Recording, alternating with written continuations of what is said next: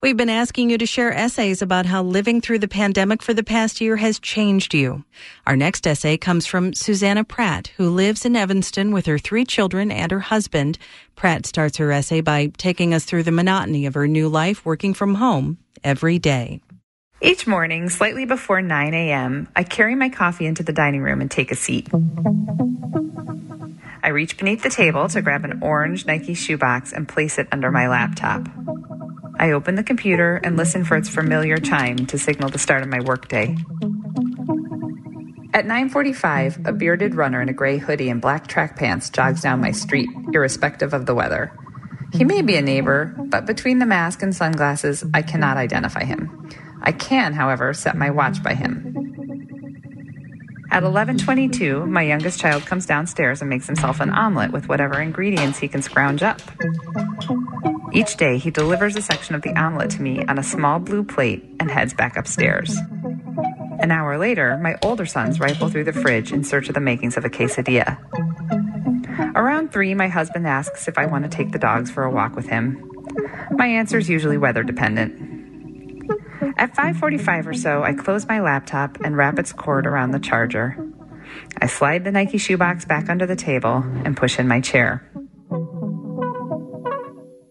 Had you told me one year ago that my every single day would be spent seated at my dining room table, monitoring the comings and goings of only my children, husband, dogs, and neighbors, I would have protested and told you this life of mild routine belonged to a much older version of myself. Before the pandemic, the life I knew was one of stores and classrooms and client offices and basketball games and theaters and cabs and restaurants. I believe this variety to be the stuff of a fulfilled life. I was wrong. Like everyone, I have chafed against the monotony of these days, but I would be lying if I said I haven't come to love their quiet rhythm, their very sameness. So often in this past year, the world appeared to be spinning out of control. Our household grounded me and kept me safe and sane. As society begins to reopen and my family's life starts to refill with activity and choice, I feel overwhelmed. I think a slow emergence may be called for. The pandemic has grown my capacity for sameness to the point where I no longer accommodate routine. I crave it.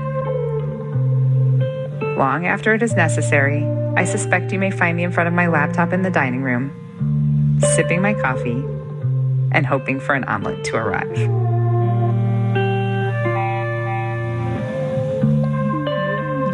That was Evanston resident Susannah Pratt reading her essay about the impact COVID 19's had on her life. It was produced by WBEZ's Mariah Woelfel.